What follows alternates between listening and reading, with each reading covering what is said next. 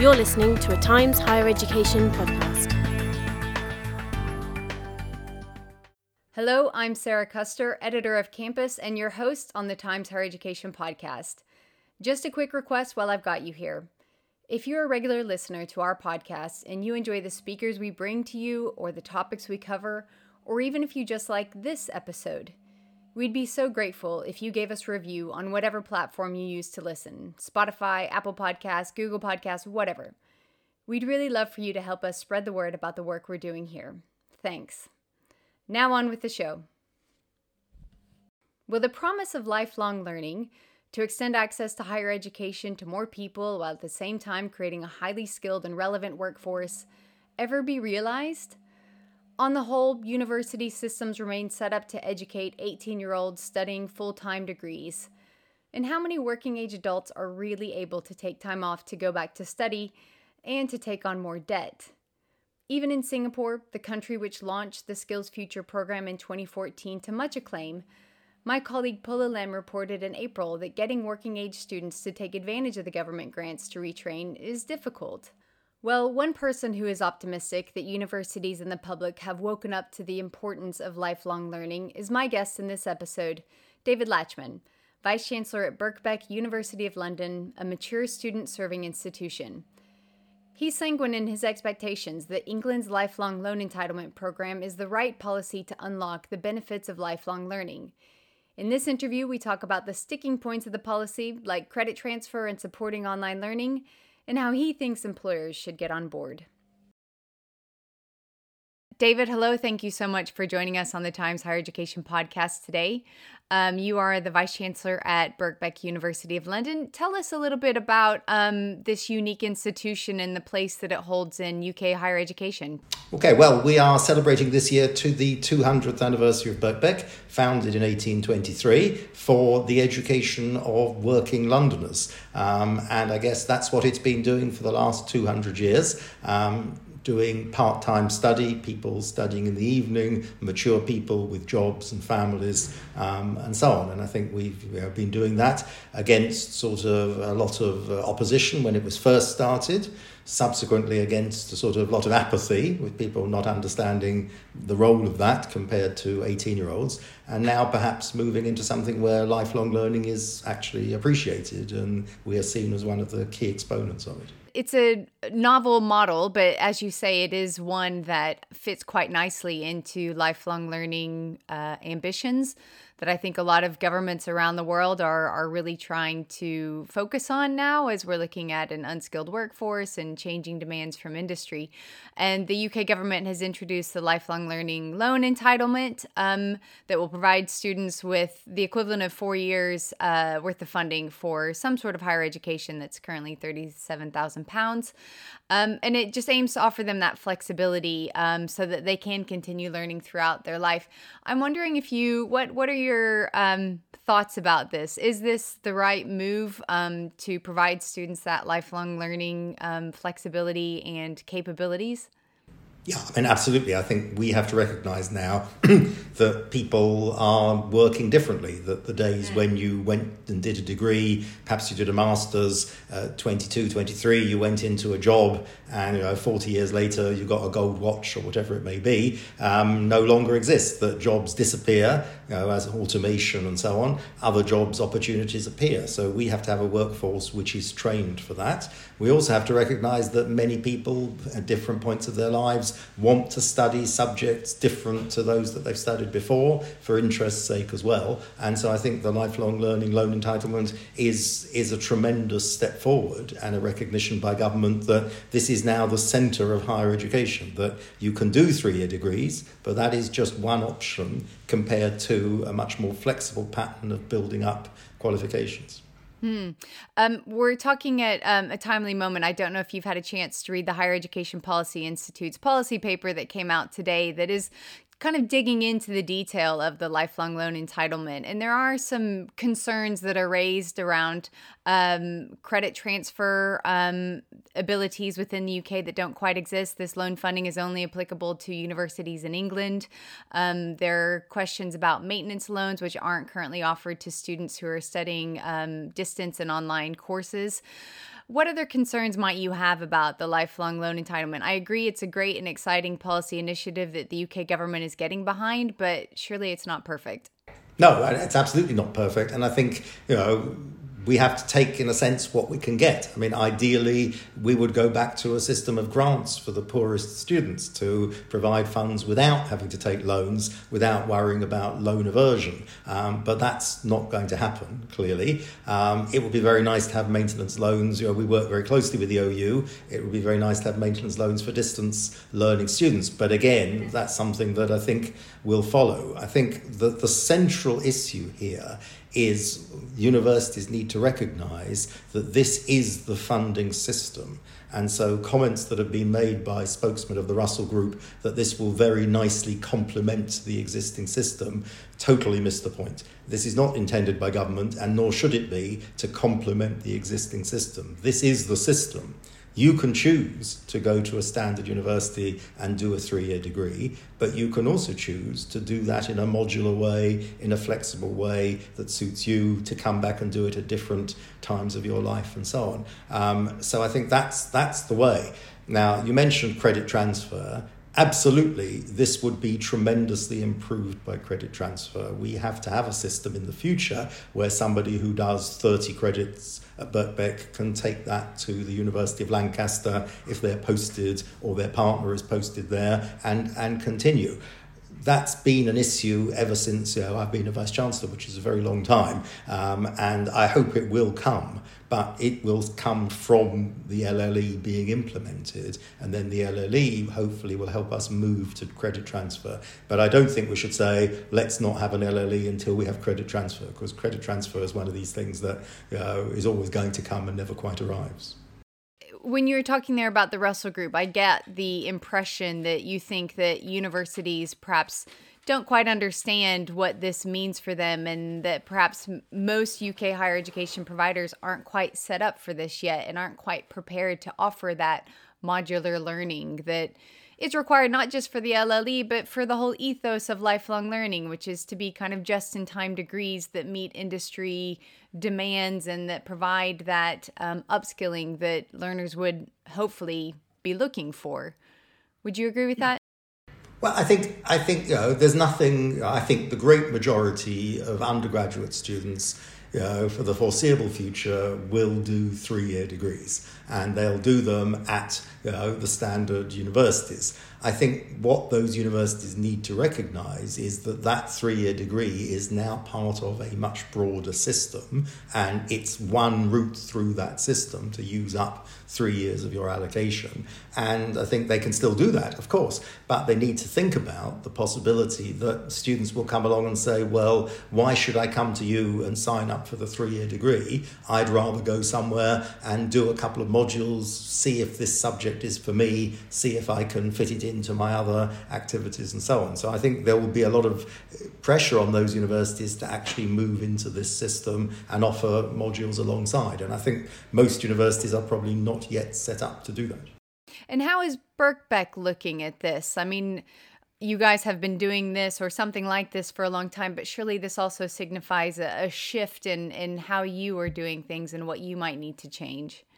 Yeah, I mean, I think uh, we have obviously a very flexible model. We have a model where you can do different things and you can study at different rates and so on. I think we will need to do much more in terms of modularization, much more in terms of selling to people effectively this is a standalone thing that allows you to do your job better and then of course when you've done two or three of those you might see well i'm halfway to a degree, I might as well continue forward. So we have, I think, a lot more to do, but we absolutely have to do it because this is really our core business. And you know, as I sort of hinted earlier, I think government has finally, and opposition has finally woken up to the importance of lifelong learning and realizes that you know it has to be this way. And and I think just to be clear, it's not just a utilitarian. You need this for your job. It's also that you know maybe you are recently retired or whatever. You've always had a particular interest. Uh, there's lots of data that says people's health and well-being is maintained much longer if they are keeping themselves active with study and so on. So I think it, it's it's very very important, and we certainly can't uh, can't not be part of it. Hmm. It's worth mentioning also that the Birkbeck's position financially has been in a bit of trouble. You guys posted a 9.2 million deficit in income from tuition fees last year. You've also announced that you're going to be cutting um, 140 staff members by July of this year. So you're you're interesting you're you're entering a few um, financial troubles, like many universities in the UK are facing right now for various reasons, and you've accounted that down to um, a policy system that isn't necessarily in favor of, of the way that Birkbeck is working. Um, how do you see this fitting into demand for these programs? I think a lot of times um, there was a pilot program for the lifelong loan entitlement, for example, that didn't get a whole lot of uptick. And we've seen even in countries like Singapore that, yes, this is great and this is government policy, but there's not a whole lot of uptake on this. So are, are you confident that there will be demand from students to to make this to make good use of this, but then also to help institutions like Birkbeck that are perhaps facing some financial challenges and need to plug that hole with tuition fees?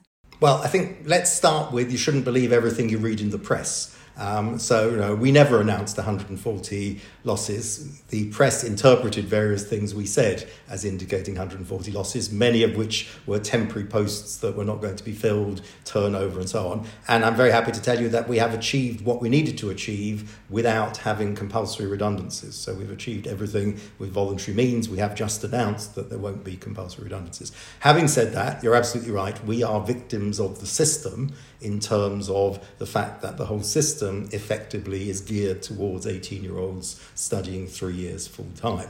Um, so that's why we welcome the lifelong learning thing. Again, you're correct that the pilot has not been successful in terms of the number of people who've taken it up, and that is because the pilot was done totally and completely wrongly. So the pilot was done firstly in a very, very utilitarian way. So the people doing it drew very, very narrow boundaries around the subjects that they were prepared to allow short courses to get loans for, which is what the pilot was about. And so that was very unattractive to many universities which didn't needed to have particular partnerships, didn't want to be in those areas.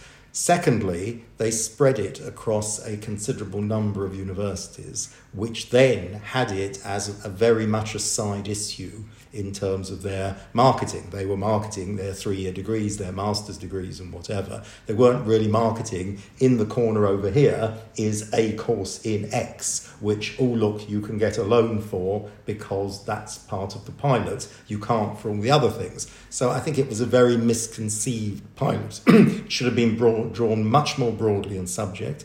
And I suppose I would say this, wouldn't I? It should have been concentrated in one or two specialist institutions to actually see whether they could generate the demand or not. That would have been a much better pilot, I think. So how how how can you be so confident that there is demand there from from UK from the UK population for lifelong learning in general?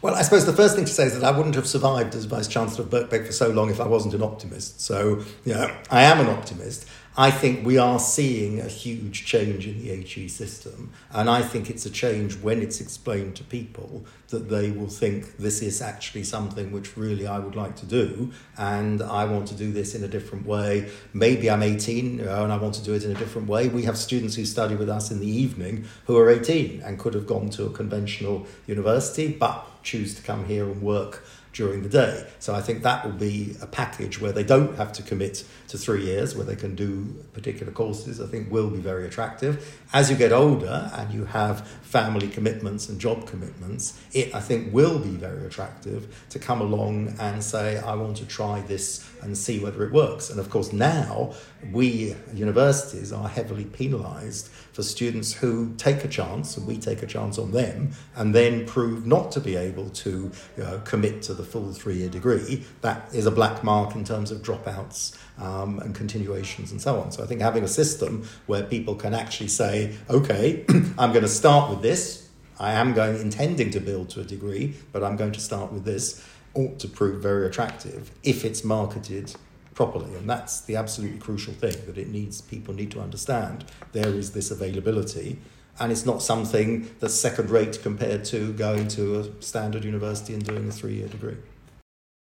Why do you think um, universities are the ones who should be providing this lifelong learning? We're seeing a, a large market of private providers and individual companies who are focusing on um, certificates and, and degree, well, not degree courses, but certificates and badges in the US specifically that are thriving and uh, are a for profit sector. So, why do you think universities are the ones that should be providing this?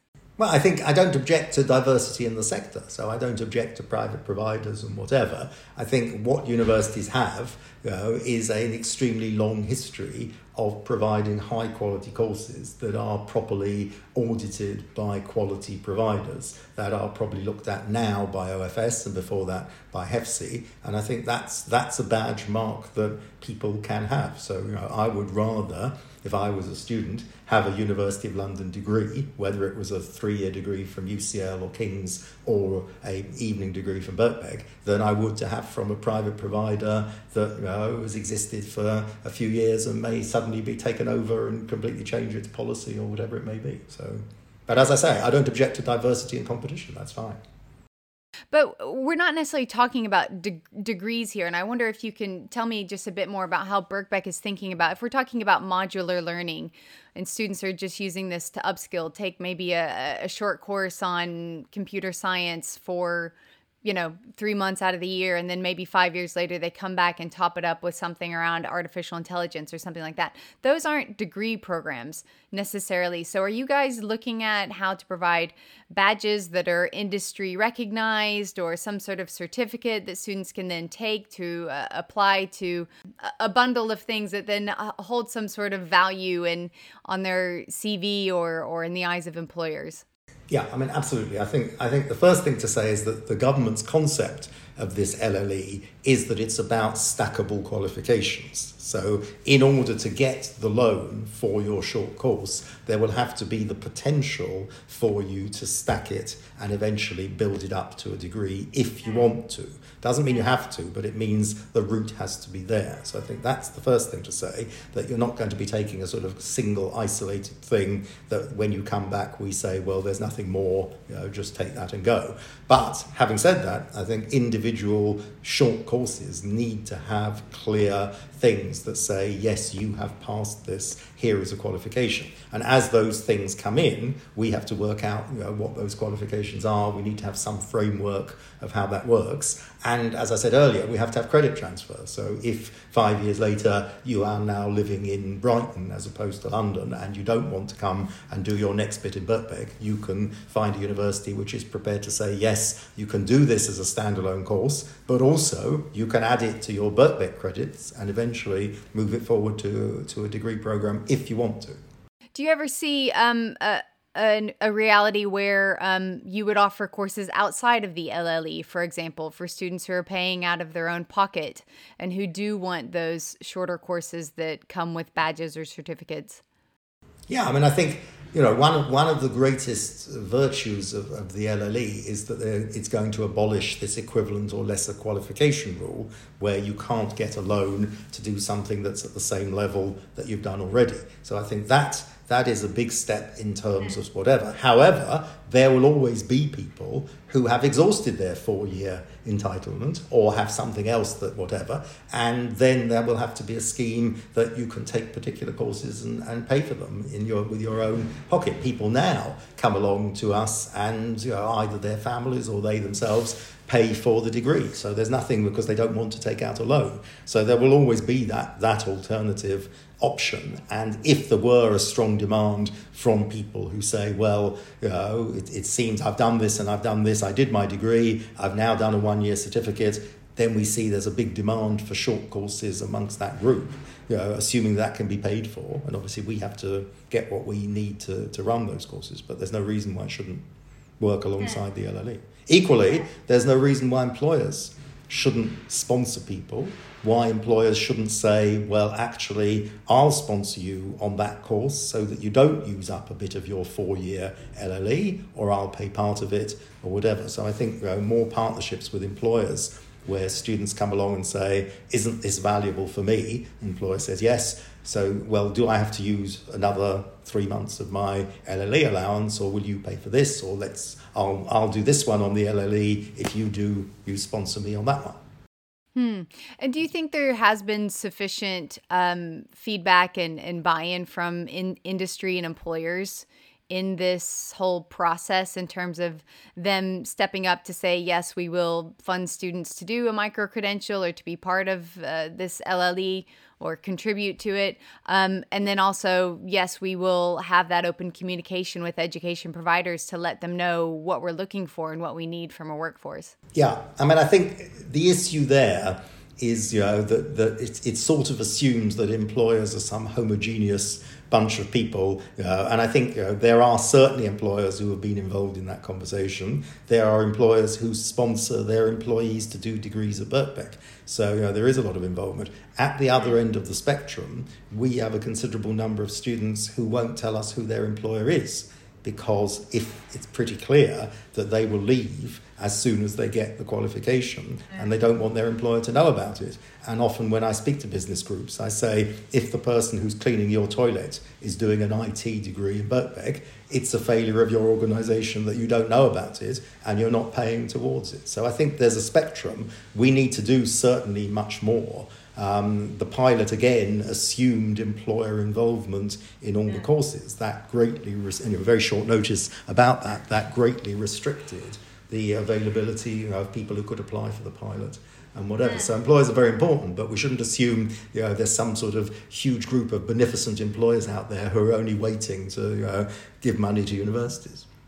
Out of curiosity, which which employers are you working with that are funding degrees at Birkbeck for their employees? Well, we have, I mean, quite a, interestingly, in quite a small department of earth sciences, we have employers there, oil companies and so on, who actually sponsor people who are on rigs you know, in the North Sea and you know, working through that. Um, but quite a range, and we also have a lot of links with um, firms like KPMG and PwC in terms of, you know, for example, people who mentor our students, graduates of Birkbeck, who go and work in those firms who then mentor the students. So it's a range. We could do a lot more um, in that area, and we certainly are trying to do considerably more. I think the LLE probably does involve a lot of, you know, does push us into doing much more of that, and will start dialogues with employers. The, the, classic paradox, of course, is that you know it's good to do it with big employers, but actually, probably the real need is in smaller employers, um, and you know where you can't, for example, do day release, where people want to do. You know, I've got five employees, I can't send you off every Tuesday and Thursday to do whatever. You know, come and do it in the evening. The problem is it's much more intensive in terms of dealing with large numbers of small employers that can only send you obviously one or two students the other kind of hitch in the plan with the LLE is that uh, in the first two years, it's launching in 2025, but in the first two years, it will really only be available to um, higher technical qualifications.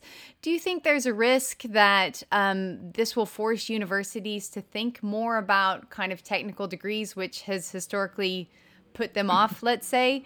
Um, do you think there's a risk that um, there will be a bit of reluctance in universities to provide degrees um, that are more focused towards employers on those those technical skills. I'm just imagining, trying to imagine, and finding difficulty to discover or to imagine a world where um, you know an employer will pay for a micro credential in theater, for example. Yeah, I mean, I think I think well, there's two different issues there. One is the issue that that the short courses will be for the first couple of years more at what's traditionally been FE level rather than HE level. Further education. Yeah, mm-hmm. and I think that's that's one way regrettable, but in another way understandable because those sorts of systems exist to some extent already in FE in further education, so you might as well go forward and push it there. So I think that's whatever. In terms of what universities um, do and what they support, of course, an employer, unless they were extraordinarily beneficent, is not going to support your, your you know, course in theatre studies. On the other hand, that can be something that is tremendously important to an individual that they want to do through the LLE. So I think universities will offer that. I mean, we had a case um, of a visiting um, government dignitary whose chief of staff said to me, My best friend studied at Birkbeck. He was a high flying barrister and he is now, he did your master's in theatre directing, exactly on your point, and he is now a struggling theatre director, earning half as much and, you know, infinitely more satisfied. And I often do challenge government with, you know, is that a victory or a defeat? in the sense that if you want to say everything depends on the person's earnings, then it's a defeat because he's now earning much less and in a much more you know, difficult way, a much more precarious way. On the other hand, I view it as victory because somebody who perhaps was a high flyer at school went into a profession that they were perfectly capable of doing but didn't enjoy is now doing something that they really want to enjoy, really enjoy, and it's fulfilling them um, and so on. So you know, we shouldn't be too utilitarian. On the other hand, if I was an employer who's trying to make money, I wouldn't necessarily want to sponsor my you know, my my employee to do that. There has to be government support for that just broadening it out a little bit, um, what does this mean for kind of greater access to higher education across the UK? You've touched on this point a little bit about the person who's retired and maybe their lifelong dream was to study something and they're going back. You just mentioned the barrister who studied direct, theater direction. What does this mean for just access in general for people across the UK who maybe didn't do any sort of secondary education and want to start their first degree or credential program or started it but finished or ended it for some reason and are, are going back? I think I mean I think it's tremendously important. If if we sell it properly, it could be tremendously important. I think there are very many people out there who don't have the confidence to go into higher education people of 25, 30 or whatever, they see younger people coming in you know, straight from university, getting promoted above them. You know, they, for whatever reason, didn't go to university. You know, we are now saying to them, okay, sign up for a three year degree you know, and we'll help you through it. And if you drop out, you know, government will give us a black mark. You'll have used up a bit of your whatever. I think actually saying to those people, here is an opportunity to come and study for 30 credits or whatever it may be, and uh, you can see whether you like it or not, and you can see, uh, as importantly, whether you're up to it or not. And I think many of those people will surprise themselves in how you know, they find it suited to them and something that they really want to do. And so that opens up access to people who, for whom university is not really for me. How do I do that? Um, uh, whatever. So I always do sort of tell this story about um, many years ago, Birkbeck got the lowest ever score in University Challenge. And the, not in my time, and the, the newspapers had these headlines saying the Burks from Birkbeck. So recruitment went up. It didn't go up when we won University Challenge in my first year in Birkbeck. So you know, there's something about out there people who don't have the confidence many of whom actually have all the, the, quali- the qualifications, not qualifications, all the talents that they need to succeed, but it's not for me. I think if you can say, here is a uh, toe in the water, you know, you're getting a very small loan amount you know, and it's not going to really affect you, have a go. And I think that will open, open it up if we, if we market it properly. David, thank you so much for your time and for this conversation on a, a very important topic. Thank you very much. Thank you. Thank you very much. You're listening to a Times Higher Education podcast.